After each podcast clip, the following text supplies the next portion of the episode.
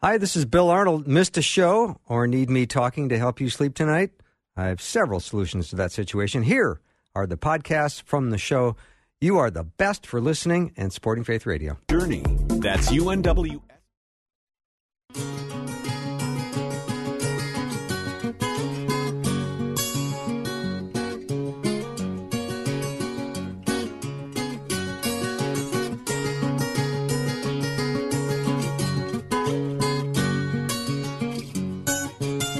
And a warm welcome to Afternoons with Bill Arnold. That would be me. I am the chief listener and question asker on the show.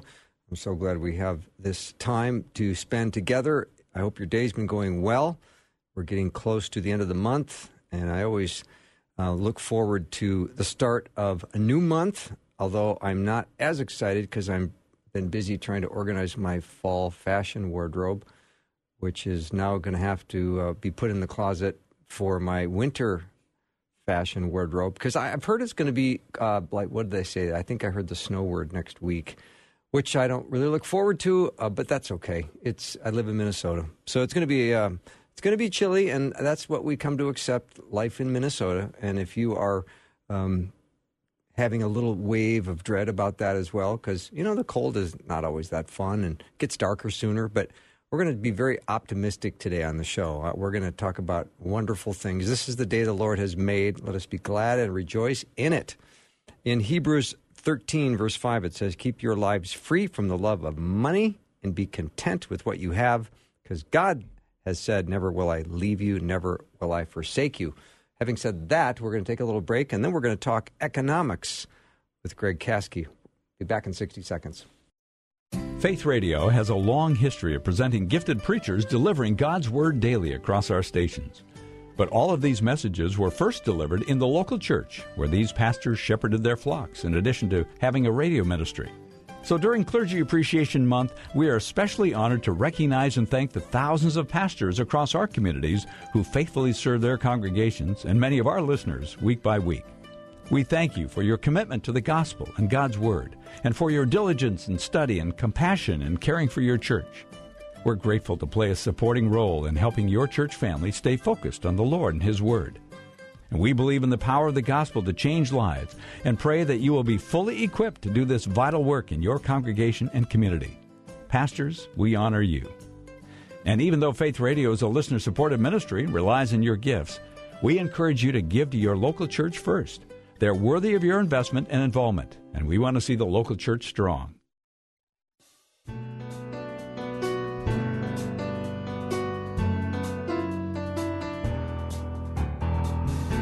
So, my guest is a musician and an economist. And what a cool combination that is. Greg Caskey is in his second year of economics PhD fellow at the F.A. Hayek program in philosophy, politics, and economics at George Mason University. Greg, nice to have you on the show. Uh, Bill, it's very nice to be back on the show, and uh, I didn't know that you had anything except for a winter wardrobe uh, up in Minnesota. That's pretty much it. We have that one nice day here in, in Minnesota, and that's when you run around in a t-shirt. So yeah, well, it is nice to get up in a scarf and you feel snuggly, but except not when it's 364 days of the year. That's true. But that's yeah, true. I have very warm uh, perceptions of uh, Minnesota and its people, even though it is not very warm there. That's nice. And you're at George Mason University, and that is in Virginia? Yeah, just outside of D.C. Yes. Okay. Uh, I'm in Fairfax, Virginia, about 25 minutes or five hours, depending on traffic uh, Yeah. from D.C. Yeah.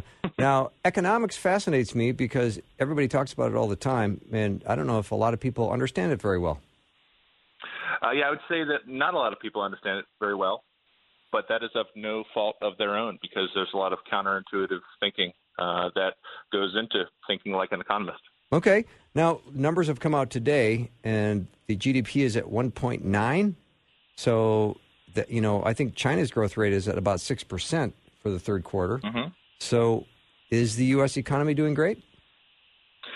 Yeah, yeah. So these numbers are always to be taken. I mean, this is these are the best metrics we have as far as looking at uh, national economic growth and comparisons of uh, nations in terms of their own economic growth.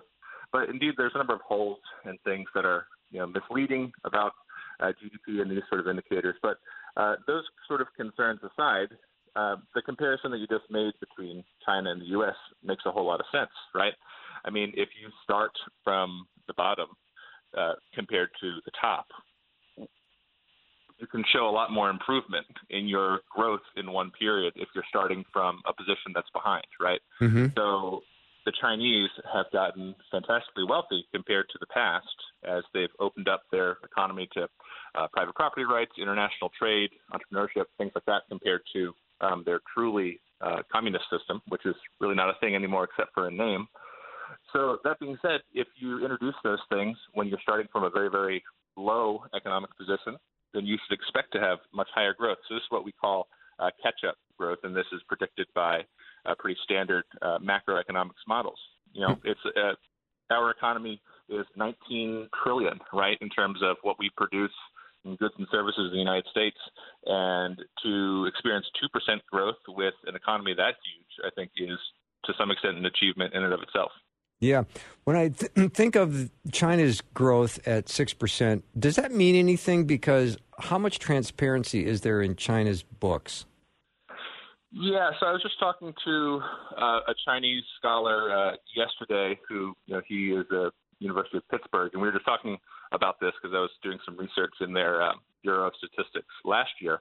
And yeah, it's these things like every other country are to be taken with uh, with a grain of salt. But the, the the thing is, you know, having having been there, you can to some extent view progress with your own eyes, and your eyes tell you a story that oh, yeah, this place is wealthy and there's more productivity, and people are doing better on average than they have been in the past. So to some extent, like you, you if if the numbers pass the eye test, and that's not a, a principle that holds all the time, as we can get into. Um, I, there, there's some truth to it, but there is also some reason to be uh, uh, you know suspicious of numbers like that, particularly if they uh, persist over a long period of time, uh, because that is a high rate of growth, uh, particularly to sustain over a long period of time. And there's lots of concerns there uh, about overinvestment in uh, housing construction and things like that. Um, but yeah, that's uh, that's pretty fantastic growth for them. And you know, the, we we shouldn't really look at this as a competition because you should think of this as well. You know, there are lots of uh, middle income or poor Chinese people who are becoming better off by this, right? So we shouldn't see uh, economic competition as, oh, well, they're they're doing great, and that comes at the expense of us. Mm-hmm. No, that's not necessarily the case. Yeah. So, Greg, when we're trying to do some analysis, and what are some indicators we can look at? Would uh, like, for example, the, the, housing market and its strength would be an indicator, right? Um, manufacturing sure. would be mm-hmm. an indicator. Yep. What what what would be like the top three or four that would would say, yes, we have a good economy based on these reports? Yeah, so once again, right, I, I think people that make such strong, definitive claims about what's going to happen in the future based off of macroeconomic indicators are.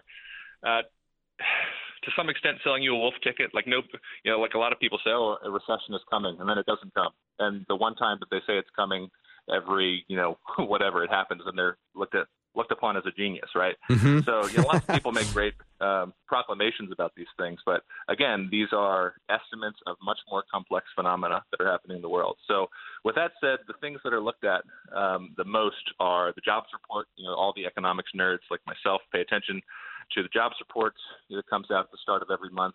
Uh, in terms of how many private sector jobs were added.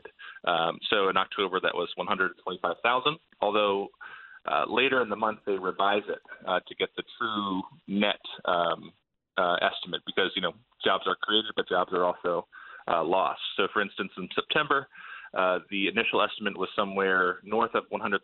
They revised it down to 93,000 to account for uh, the creative destruction that happens, right? Because there's right. there's net there, the net needs to be taken into consideration. And then some other things that are important to look at are, for instance, the Federal Reserve, um, which uh, we were talking about uh, before we got on here, just uh, lowered rates, and uh, they lowered the uh, target range of the federal funds rate to 1.5% uh, to 1.75%, right? So, sort of a myth that people think like the Fed does not directly control interest rates, but that is the rate at which local banks lend to one another based on um, the relative difficulty of borrowing from the Fed, right? So mm-hmm. they want to make it easier for local banks to lend to one another uh, based upon the conditions at which those banks can uh, consult the Fed if they need to. So that rate was just lowered. And one of the things that we talk about um, a lot in macro, particularly in the George Mason scene, is this notion of uh, Austrian business cycle theory, right? In other words, uh, the true interest rate is supposed to reflect the time preference of savers and investors, right? So if many people in an economy want to save, they're indicating, well, we're willing to put off uh, consumption in the present for uh, we want to let you in, engage in investment projects and we'll make a return off of that, right? But if that's not happening, then you are sorry, if that is happening, you should expect to see a low interest rate. But if people aren't indicating a, um, a preference to save, then you should expect to see a high interest rate, meaning that people want to consume now. Mm-hmm. So, given that the rate is lowered to 1.5 to 1.75 percent, that would indicate that people are willing to save if the economy was truly unhampered. But um, obviously, that is not the case because we have a uh, central bank which uh, is central in uh, in, in, these considerations. So the question that is interesting to me is. Uh, is this a true signal that's being sent to entrepreneurs and investors, right? Because as the interest rate is lowered, uh, that gives them more leeway to engage in longer horizon uh, production projects like housing um, investment, things like that. Housing starts is another thing that's looked at as an indicator. Um, what are, are, how many new housing starts are happening on a month-to-month basis, mm-hmm. right? And of course, 10 years ago, um, that was, uh, and it's a much more complicated issue than this, but uh, truly the interest rate was uh, not what it was perceived to be in actuality. Um, people were uh, drawn into projects that were um, uh, much longer time horizon and taking much more investment than the economy could actually support, and that has to do with mixed signals uh, uh, being sent by the central bank. And that is not just a phenomena that is uh, relative to the United States. Uh, that would be everywhere where there's a central bank. Yeah, boy, you're giving me a lot to think about, Greg. Let me take a little break. We'll come right back. Greg Caskey is my guest. We'll be back in 90 seconds.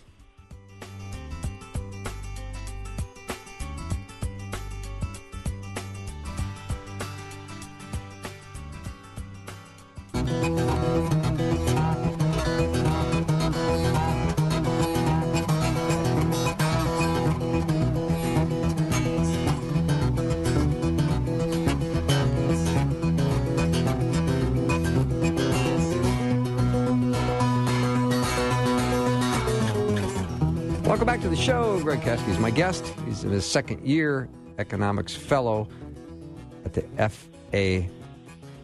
Hayek program. Said that right, didn't I? That is correct. Yes, Friedrich A. Hayek. Fried, Friedrich, 1974. Yeah, and where is Frederick from?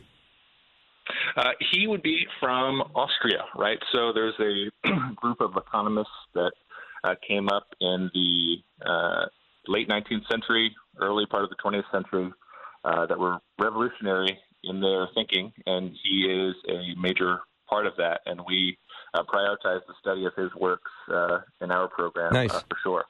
All right, let me try to just try to ask some practical questions. When you hear that unemployment rate is at a record low, and then you get a report that the jobs r- report has stalled, I go, well, maybe is it because everyone's got a job? Yeah, so certainly the unemployment rate being low is a is a good indicator. And also, I would add before uh, before getting into this that uh, I don't think that a, a, you know a positive or low unemployment rate like this has to do much with any president or regime or anything uh, like that. Uh, I, I think that it's a it's a mistake to view the economy as something that's led in the order of uh, of like a military unit uh, or something like that. Uh, so anyway, that that's sort of besides the point. But yeah, I think that the, the more wise thing to do, uh, like we referenced in the in the previous segment, is you can't take the first of the month jobs report numbers as as gospel. You need to wait for the revisions, right? Mm-hmm. And even even with those things, right? Jobs isn't isn't everything, right? If there are other indicators of discoordination um, such as, oh, well, what's going on with these housing starts? They've they've stalled. For a couple months in a row, and perhaps that has something to do um, with. Uh, uh, with the interest rate discoordination, right? There's all these things are not independent uh, of one another, which is why it's so difficult to make accurate uh, macroeconomic condition uh, or predictions, rather.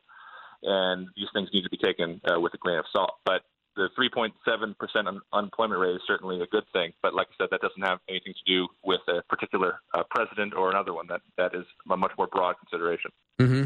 I think it was in 2012. Uh, Donald Trump, the businessman at that point, was critical of the Obama administration for 1.9 percent uh, GDP, and now that's his result, and he's pretty excited about it.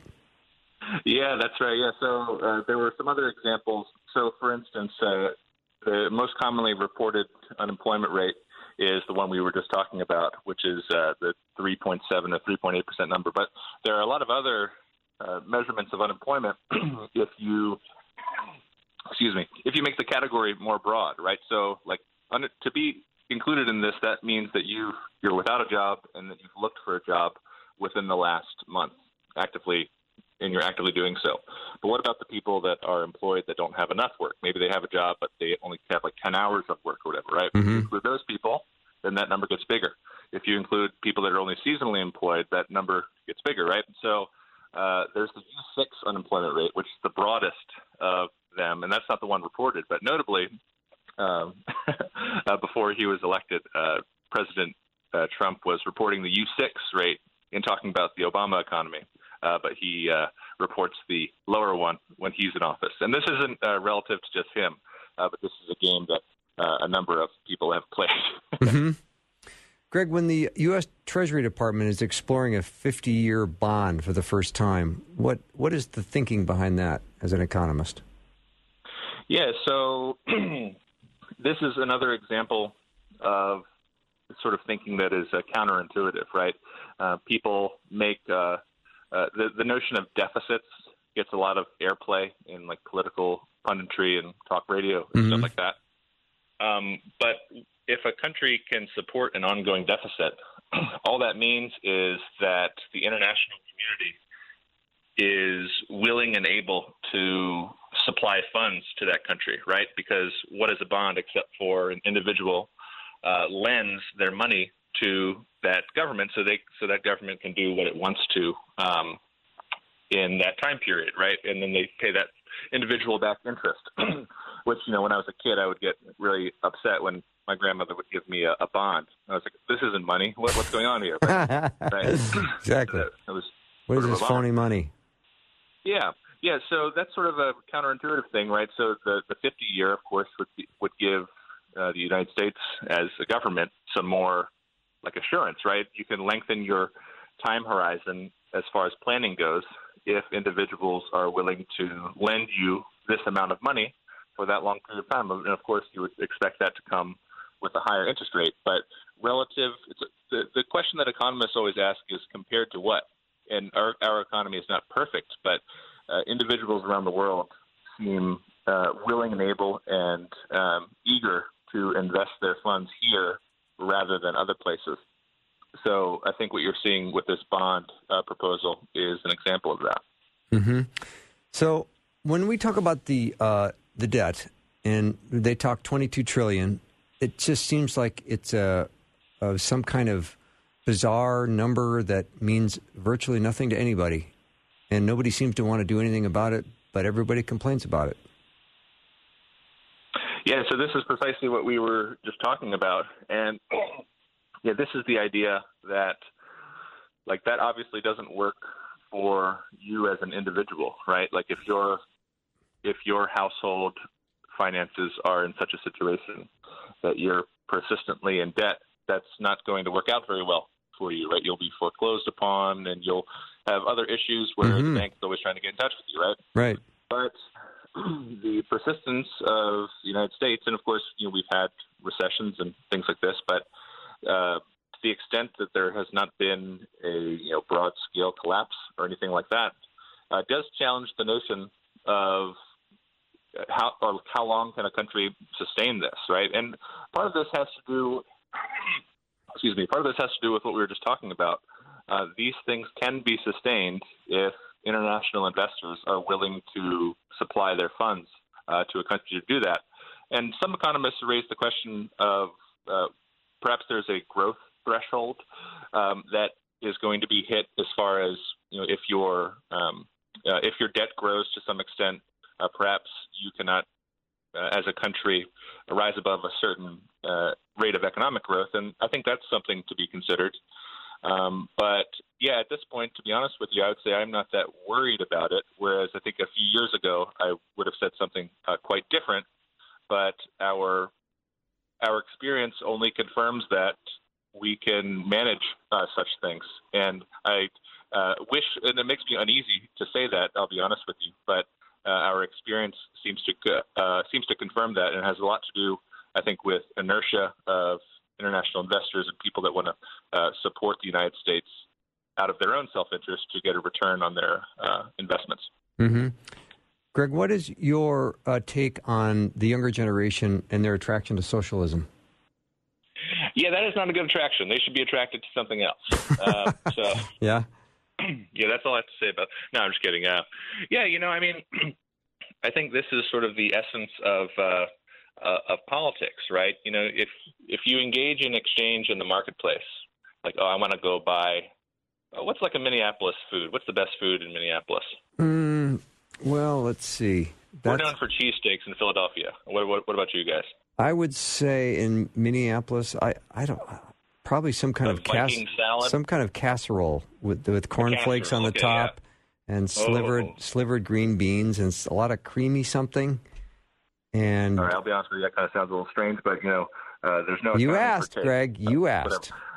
So, but when when you go to the market in Minneapolis to buy that thing that you just referenced, uh, yes. you know, you know that you are going to get that get that product when you exchange your um, your money to the to the vendor. It's a mutually beneficial exchange, and there's assurance of what is being exchanged. But if you transition to the uh, political, um, if you want to think of politics as a, a sort of bazaar or a, a, marketplace in and of itself, then what's sort of being sold? It's like an image or uh, a way of thinking, you know? Mm-hmm. And whereby if the marketplace individual did not de- deliver those goods, they would suffer because there's the profit and loss test. People would stop going to them. But people can make political promises year after year after year not deliver those things and still survive because their rhetoric is is appealing. Um, and certainly, it is appealing to think of the economy as something that you can control, and particularly when you infuse it with uh, moral considerations. Um, that it's not only like a, a matter of policy, but it's a matter of like uh, alleviation of human suffering and things of that nature. Yeah, these sort of these sort of things are are attractive. Yeah, um, and uh, to people that want to see the world uh, become a, uh, a better place. Yeah. Um, but I think the reality is that what we're dealing with are matters that are fundamentally more complex yeah. than any politician, regardless of how intelligent they are. Greg, and, thank- and regardless of their political persuasion, yeah. can solve. Thanks for doing the show. It's great to talk to you again. Really great to talk to you as well, Bill, and uh, stay warm up there. I will indeed. Greg Caskey's been my guest. We'll take a short break and be right back.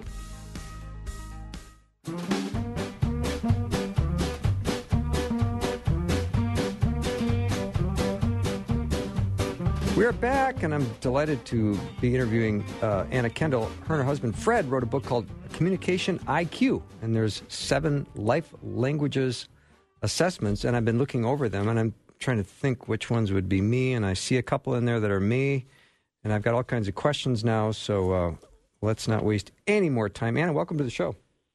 Thank you, Bill. Delighted to be here. And you are all of those. That's the amazing thing about the life languages. When you take our assessment, it shows how you score in your communication styles in all seven of them, just in descending order. So you've already got all of those. Oh, interesting. You're multilingual. Interesting. now, now some are going to be stronger than others, wouldn't you say? Absolutely. You have your stronger ones. They start with one and they go down to seven. So, but because Jesus spoke all of these languages so can you. And you would never want to try to live in your seventh language all the time, but you could go to that one when you need to communicate with someone who perhaps that's their first language. So the the thing about the life languages is designed first of all to help you understand yourself. And we feel like if you understand yourself, you can control yourself and then you can give of yourself, which is what Jesus wants us to do. Okay. Now, Anna, help guide me through this because I know people are going to be interested in knowing what these seven life languages are. And if I have all seven of them, uh, I do want to share with listeners as much as we can, uh, just to give them an, right. an, overview. Um, is that fair, or is that a good place Absolutely. to start? Absolutely. Yeah. Love to do that. Okay. All right. Well, first of all, they start with three categories that we call the intelligences categories. So we all have three intelligences. The first is kinetic, and under that, there are two life languages. So the kinetic intelligence, these are men and women who go into actions. Their first response to life is to act. And the mover life language they like to make things happen, and the doer life language, they like to keep things going. Mm. So those are the, the two that are under that action category. Then there there's the emotive intelligence, and there are two life languages under that category. And the first is the influencer, and these are the people who are encouraging, outgoing, uh, you know, enthusiastic, positive. So their first reaction to life is emotive, and the second emotive language is the responder. And these are the people who are warm, sensitive, nurturing, and compassionate. They both first respond to life with their emotions before they're aware of what the other uh, categories are. Okay. And then the third one, the third one is the the cognitive, and these are the people who think first. So w- before they are aware of what their feelings are, before they go into action, they think about it. And under that intelligence category, there are three life languages. One is the shaper. This is the long range planner, the strategist. The second one is the producer. This is the very resourceful, uh, philanthropic person. And the third one is the contemplator. And these are the most brilliant people, but they may not tell you what they know because they're very quiet and complex and, and, uh, very calm and things about life. So they tend to need more space than the rest of us do. So those are the seven life languages under the three intelligence categories. Now, very interesting. Now, I'm thinking of the movers and the doers. They're the, probably the ones that uh, drop into bed and fall asleep like within 30 seconds because they're just yeah, going all day so, long. Yes. And I'm thinking Yes, the, the exactly. influencers and the responders, they're the ones that seem to maybe loiter a little bit more and take more time with people and and spend a little extra time. And then there's the thinkers. Mm-hmm. Right. The thinkers, Yes. that, and they seem to, I bet, want to get a little bit of extra alone time because they got to do their thinking. Yes. Yes, that's absolutely right. You're right on, Bill. Well, Absolutely. Well, you, you know, the minute you said, um, Anna, that we have all of them, I thought, okay, this Mm-hmm. is cool because if this is how God has wired us, then uh, we, we all Right. under, we all should understand this. Um, um, yes. and figure out. and none of exactly and none of us are prima donnas. We can't say well you know i'm just a responder. Don't expect me to do that. No no. He gave us all of these life languages just like i said in descending order so that whatever the need is somewhere within us we can reach down and pull up what's needed to be able to minister in that particular area. We're all wired differently but we all have all of these abilities. And uh, the, it's really interesting because when you when you get your profile, it helps you to see now I understand myself. This is how God created me, and you've got these giftings and this creativity, and it's all for God's purposes. So it just helps you to be more comfortable with who you are, not trying to be somebody else, but say, "Wow, this is how God created me." Oh, that's fantastic. Now, Anna, are you and uh, Fred similar when it comes to these uh, No. life languages? No, we're not. Now we have the second. Uh, my first life language is actually his second, so that's one where we can communicate on. But Fred's first life language is mover. Movers are the John the Baptist. Movers are Jesus throwing the money changers out. Mhm. Jews- uh, the the movers would be Elijah. They're very they're very perceptive. They have great discernment. They see right and wrong and good and bad, and they make things happen. So that's Fred's first language, and mine is about number four. My my first language is influencer, which is emotive, and the influencers are those who are in, excited, enthusiastic, positive, outgoing. They love to motivate people. They're, they would be like Peter in the Bible, where we say about influencers, they talk and talk and talk until they think of something to say, and that. so that's the influence. So, but that's my first one, and that's Fred's second one. So we can communicate in that. It will slow down and and listen to one another. Uh, so that's that is a, an area that we can communicate. But when he's in his mover, I used to not understand that at all you know, and he would be lead, follow, or get out of the way, and I'd take it personally. Mm. And it, you know, so what the life languages help you to do is not take these things personally. You say, wait a minute, that's how God created him, or that's how God created her. It's not about me; it's about him or her being who they were created to be. And you can identify these languages in preachers and ministers and people you know and your children and your mate. Uh, our book is written to the the corporate uh, or the government uh, audience. So because we've spoken in churches, we have uh, certified trainers all over North and South America, and then we have we have them all over Europe. So we have these coaches that go in and speak at churches, and churches would then say, gee, or the people say, I'd like to take this to my workplace, but I can't take that and talk openly about the Lord. So we wrote Communication IQ, which has all of the biblical principles, but it's written to a secular audience. So you can read it and learn how to communicate with your spouse or your children, your family, but you can also take it to work and say, you know, this is why we're losing so many employees, or this is why our employees are not productive because we're not communicating with each other. You see, Bill, most people are hired because of ability and education and experience. Most people are fired because of lack of communication skills and lack of character. And our book helps you learn to speak the character qualities of the Father and communicate in the ways that Jesus communicated. That's fantastic, Anna. So, okay, let's talk about what what might be some of the most common communication mistakes we make in our personal lives or maybe in our professional lives one of the the ones that I mentioned a moment ago is taking things personally. Okay. When it's not meant to be. Like movers can move through life so fast and doers can be so focused on what they're doing, they may miss some of the emotional things going on around them. It's not that they don't care, it's just that they're busy they stop and look and listen, and suddenly they can connect. Uh, influencers can feel very neglected if you don't connect with them. They don't want you to spend maybe a lot of time with them, but they know they want to know. Uh, they want you to know that they're they're in a relationship with you and you can connect. Okay, uh, doers can feel misunderstood if they're not appreciated for all the things that they do so well. And we can take doers for granted because they do things so well. We just expect them to keep doing that. But they need to know that they're appreciated. Uh, the the shapers, the contemplators, the producers, these thinkers, it's important for them to know that, you know, you're supportive of my vision and my plans and my purpose and my direction.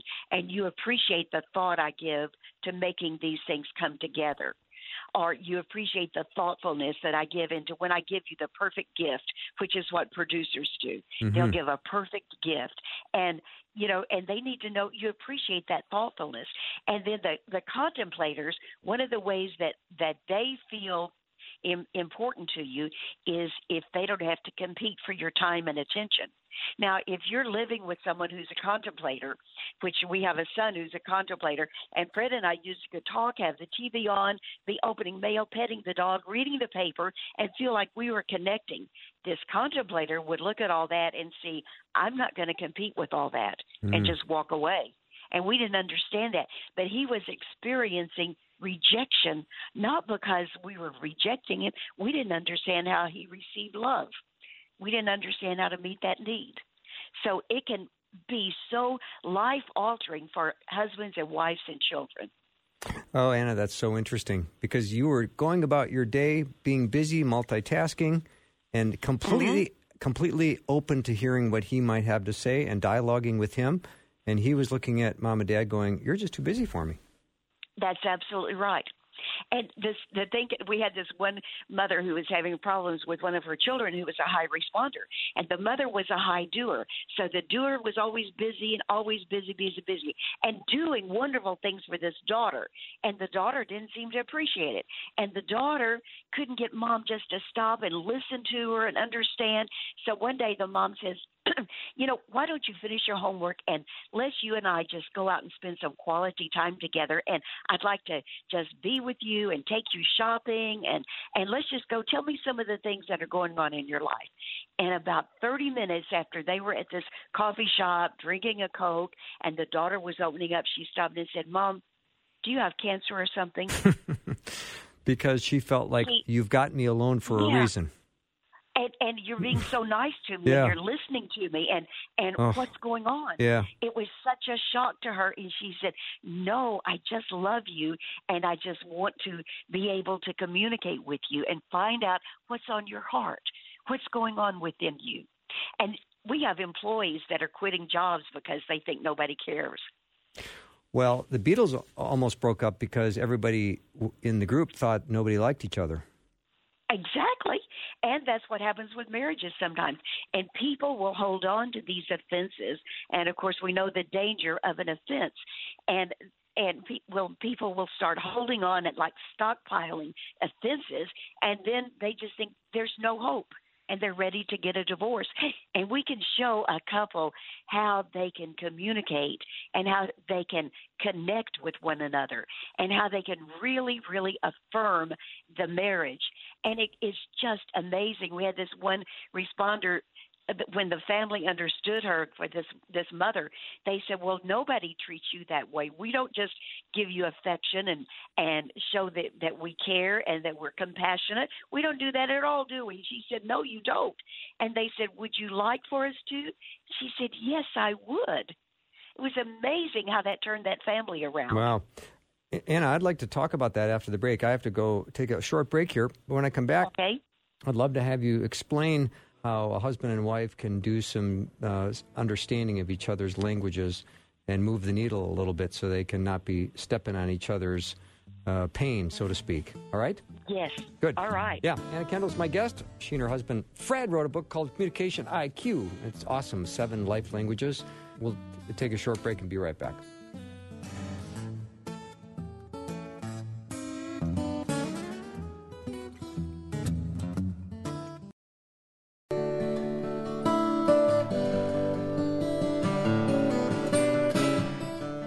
Welcome back to the show.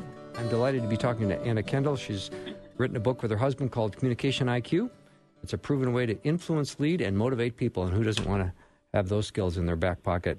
Uh, Anna, right before we went to break, we were chatting about how uh, um, a husband and a wife might be able to do a little self diagnostic with each other to help understand better what it is that uh, how we how we do life, so we can Right. we can be kinder and understand each other better.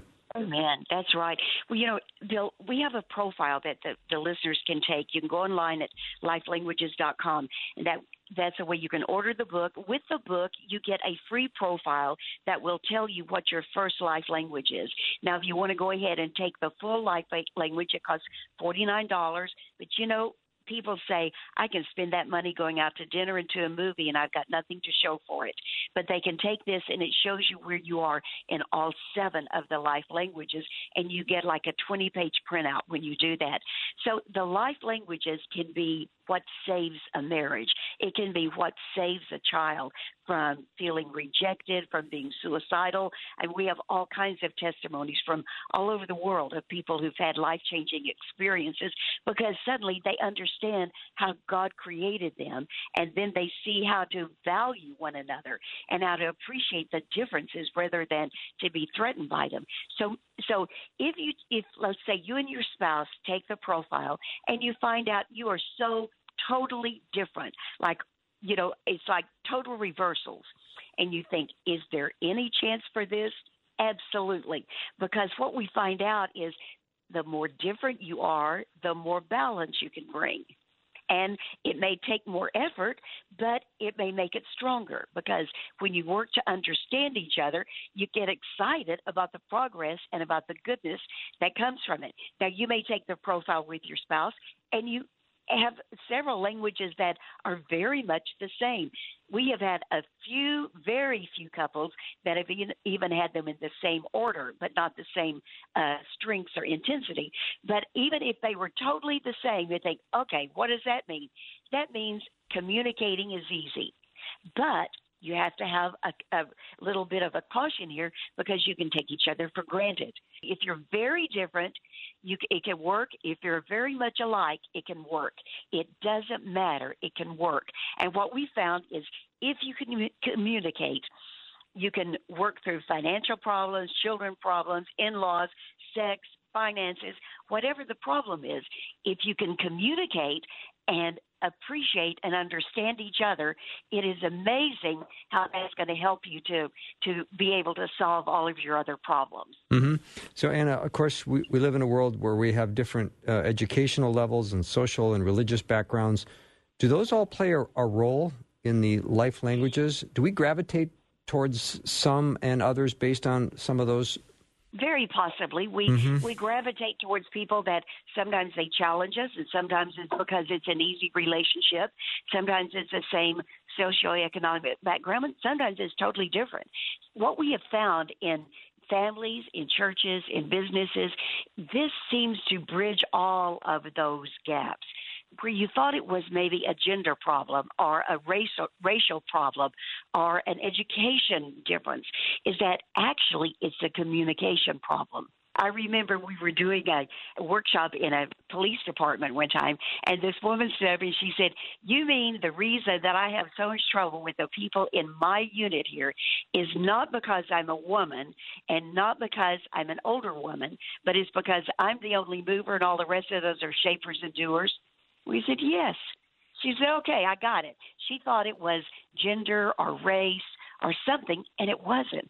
It was just a different communication style. Anna, when I was in, in college, I, I used I took uh, m- many speech classes, and I I loved nonverbal communication. I thought that was so fascinating to me. How much mm-hmm. of how much of nonverbal communication plays a part in in this profile? These you know, it plays a part in all of our communication. Mm-hmm. There's no doubt about it. I think we should all be aware of what kind of messages we're sending with our hands and with our bodies and, and with our stance and with our walking. All of those things, it plays a difference. But what we've seen again is it seems to transition that into what is coming out through those who think first, those who feel first, and those who act first. And our being able to understand that and accept that in one another, and then we can celebrate it. So I'm sure you know that when two people are angry at each other, they're not going to be sitting facing one another. It's almost like they'll cross their legs and cross their arms and turn away from each other. Well, that's definitely it's a punctuation mark on what's going on within them. But if they will relax and turn all of that off and turn it around, it's amazing if they will say, I'm going to choose to understand you, and I hope you will choose to understand me. And with that choice, we can communicate and work through this. Whatever the issue is, if you choose to work through it, you will have the tools through the life languages to do that. Mm-hmm. It okay. gives you the tools. Yeah. So, Anna, let's say I'm a business owner and maybe my employees are a little nervous around me, and I want to encourage yeah. communication and communicational growth with my staff, but they mm-hmm. maybe feel like there's some eggshells around me when I'm walking through the office. So mm-hmm. I don't want them to be nervous around me, but um, what can I do to encourage this communication? Well, it, first of all, the greatest thing would be to, if you would profile all of them because sometimes, uh, like we were just doing a large company in Texas, and this is a this is a very very successful company. The the man who owns the company is a mover, and he had his executive staff. Most of them were high movers and high shapers. Most of his employees were responders and doers. They did not feel connected to the owner or to the executive team. So after we profiled the executive team, and we said, you know, your relational languages are pretty far down the scale. That means you need to purposefully speak responder and influencer. When you start a meeting, instead of jumping right in saying, "This is what we're going to do. This is what we need to correct. This is what we're going to, the goals that we're going to have." Stop and say, is everybody okay? Does anybody have a need that you'd like to talk about? Mm. Anything bothering you before we get started? Let them know that you care. Then be encouraging. Say, whatever the problem is, I know that we're going to be able to resolve it. We are here together and we're for you. Just changing some of the communicate, go to your your influencer and your responder and speak those languages and watch the employees melt and think, you know, they really do care about us. It's not just what we do, they care about us. And it will make a difference in a company. Yeah. And I love the fact that Jesus spoke all these languages and uh, can you can you think of a, a favorite example of yours from Scripture where Jesus moved in a certain way and was showing a side of one of these languages that was? I mean, you talked earlier about Absolutely. you know being a doer Absolutely. and And yeah. I, Yes, and I can sh- give you some biblical examples also. Like the the mover, we said that's John the Baptist or that's Yeah. Elijah, and Jesus was speaking that when he turned over the money changers. Uh-huh. It's like you know, right and wrong. They see things in black and white. The doer would be Moses.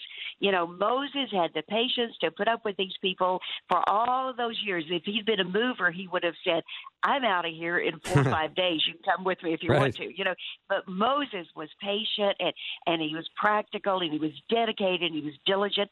You see Jesus as a doer when he washed the feet of the disciples.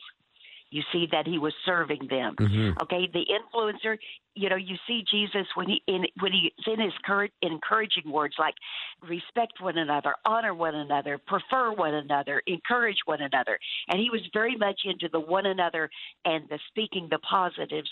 Uh, another example of a biblical influencer would be Peter. You know, he talked and talked and talked until he thought of something to say. And so Peter was definitely that encourager, the persuasive encourager. You see the responder in King David. You know, King David could go out there and fight his battles and slay the tens of thousands, but he was a responder. He wrote music to the Lord. He sang. He wrote poetry. He had the gentle heart of the man that loved God with all of his heart. You know, he was a man after God's own heart. So the responder is not a wimpy language. It's the number one language of quarterbacks and boxers, as well as preachers and ministers and nurses and doctors. So, but so you can see that in in King David, and you see that in Jesus when he said and looked over Jerusalem, and he said, "Oh Jerusalem, oh Jerusalem, I would gather you as a hen gathers her chicks, weeping over the sins that he saw in Jerusalem." Okay, so then we go to the shaper. The shaper, you see that in Jesus organized the people and sent them out two by two. He was a great organizer. Not only that, but you see that in Nehemiah, who was able to go back, build the walls around Jerusalem, and he did it with with great strategy. He didn't. He stayed focused, efficient, organized, and he didn't let any of the detractors take him from that. You see the the power of the producer in Joseph. Joseph was able to to you know bring together all of the resources enough to feed a nation and of course he was a he, you see that in not only did he save Egypt but he had had it left over for Israel too. And then of course the contemplator, you see that in Jesus when he was a child and he was in the temple asking questions, seeking more knowledge, trying to gain more information. And of course they were already astounded by how much he knew. So you can see Jesus in all of the different languages as well as see different biblical characters. That's fantastic. And tell Fred that you know we missed him, and maybe next time. Well, he he would love to do it, and he was trying to get back. But you know those movers; they've always got one Oh, more I thing know. they're trying to I know. accomplish. I so, know. but I hope you'll call and we can do it again with Fred. Thanks for listening. Programming like this is made available through your support. Information available at myfaithradio.com.